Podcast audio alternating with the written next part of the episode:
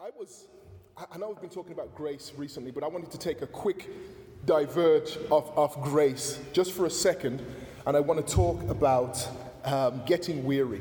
And you may ask why, why that's important. Because I think sometimes we don't realize how many blessings we have in store for us, but when we get weary and get tired of serving the Lord, sometimes we miss out on the blessings that He has for us. I, I was, um, and I, to kind of look at this particular situation, I went back a little ways into the old book, and I'm going to read a scripture, and I'm going to ask just briefly for you to stand with me when I read the scripture. Just really briefly, just three verses in reference to the word of God.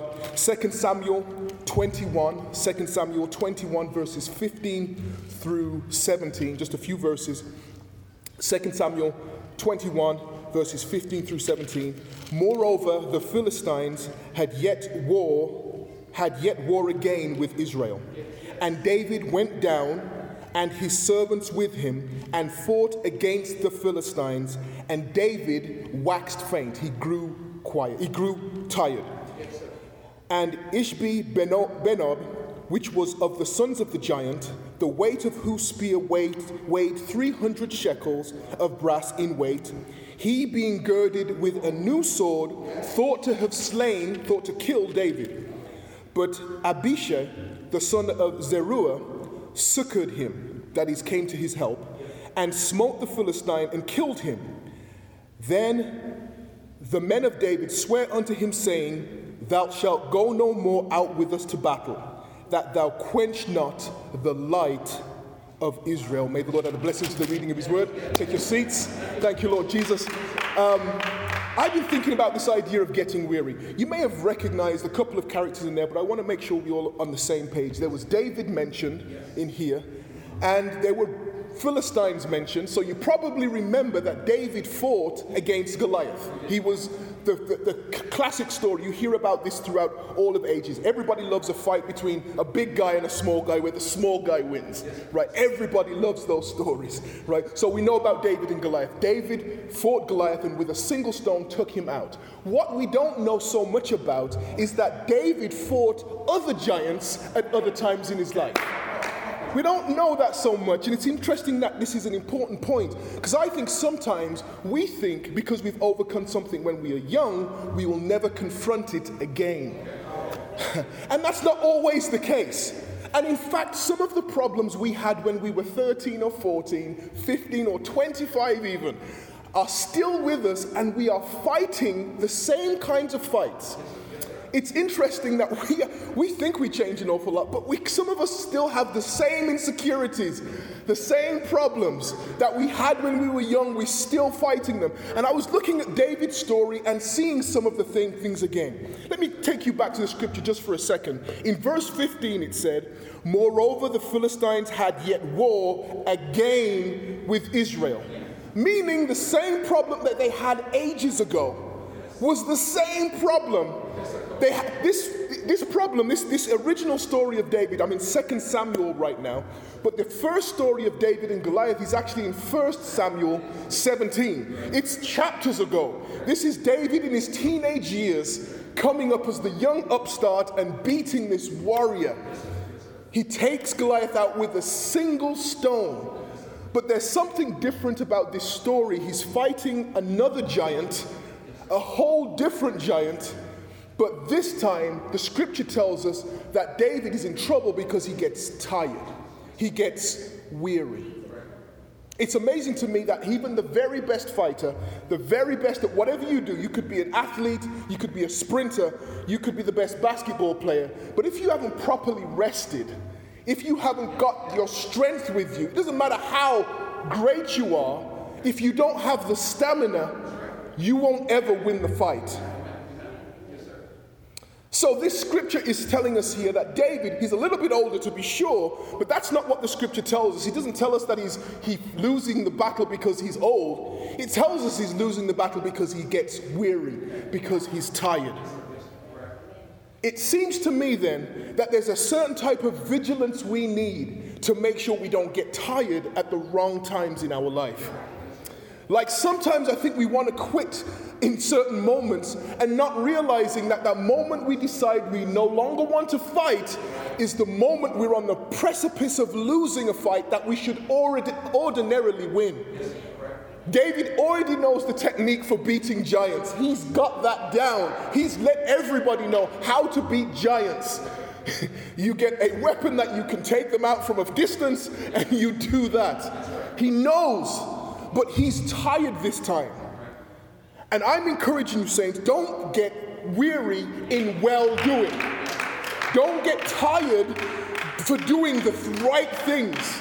You have to maintain a certain level of strength. You know, when we were younger and we used to go through these things that we go through, when we were rebellious, maybe with our families, that kind of had a price that we had to pay.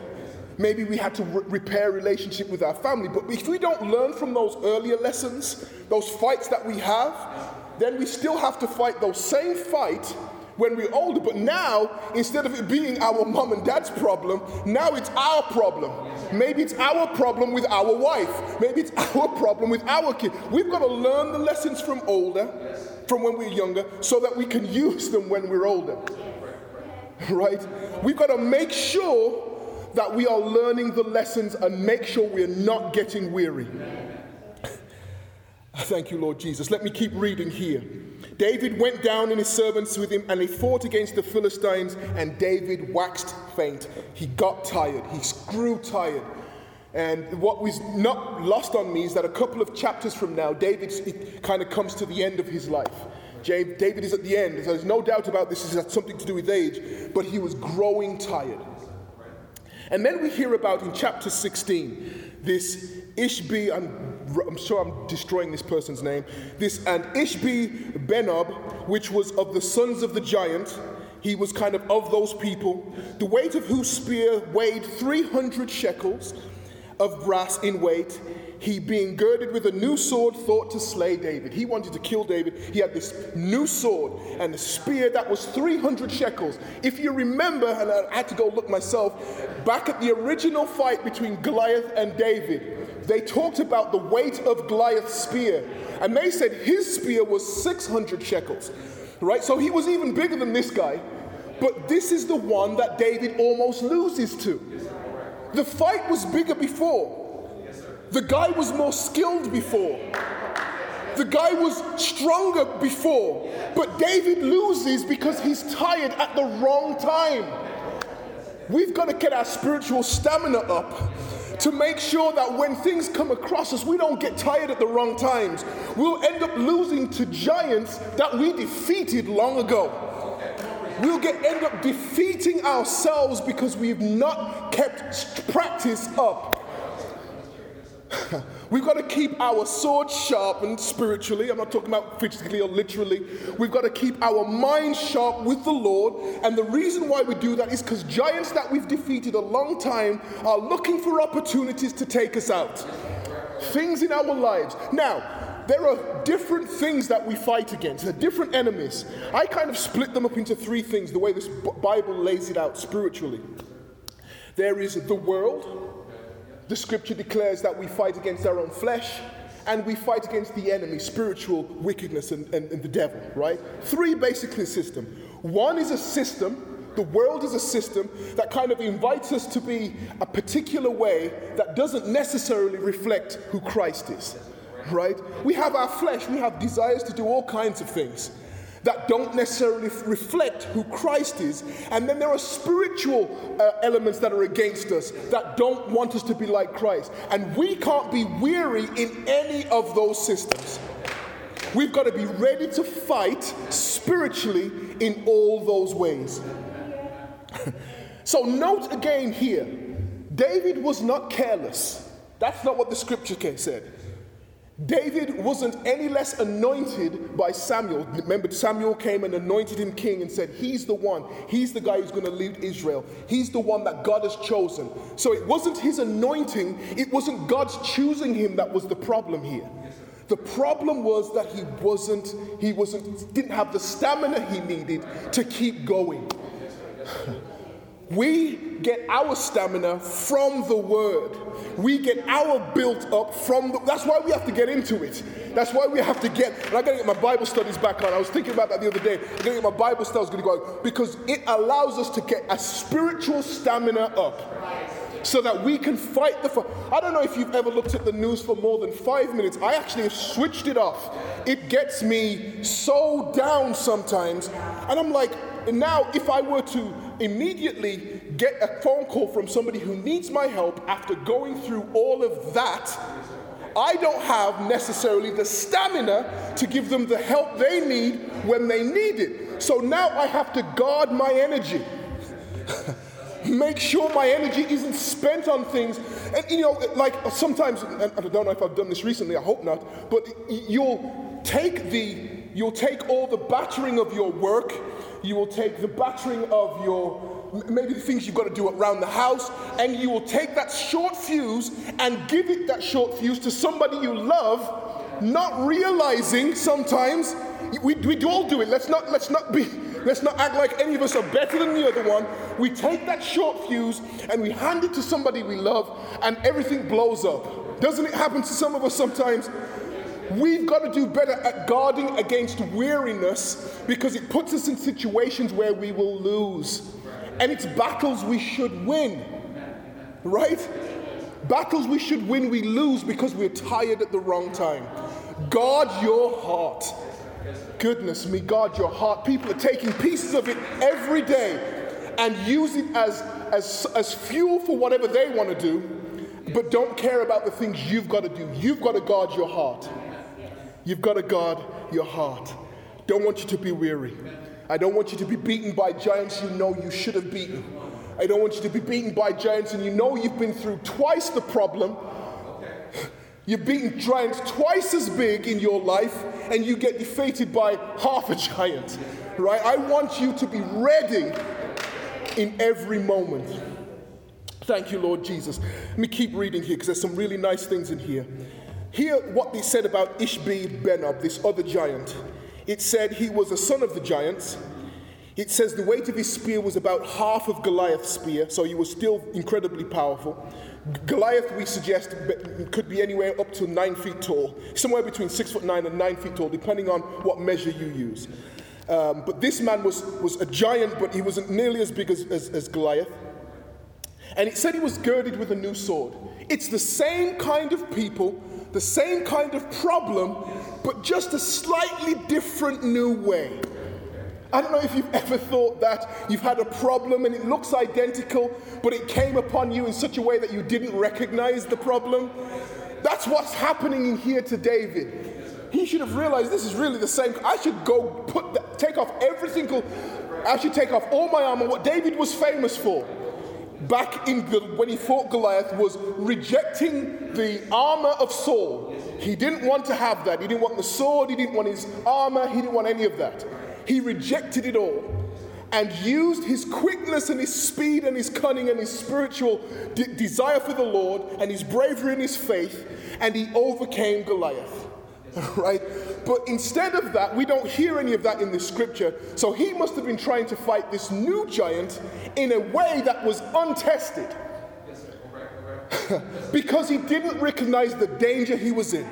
And I'm wondering if we need to do a better job of recognizing the things we've been through and asking the Lord to help us learn those lessons to make us get through the next problem we're going through. Glory to God. Let's go to verse 17. I'm, I'm not going to be before you long today. Thank you, Lord Jesus. I'm not going to be too long before you today.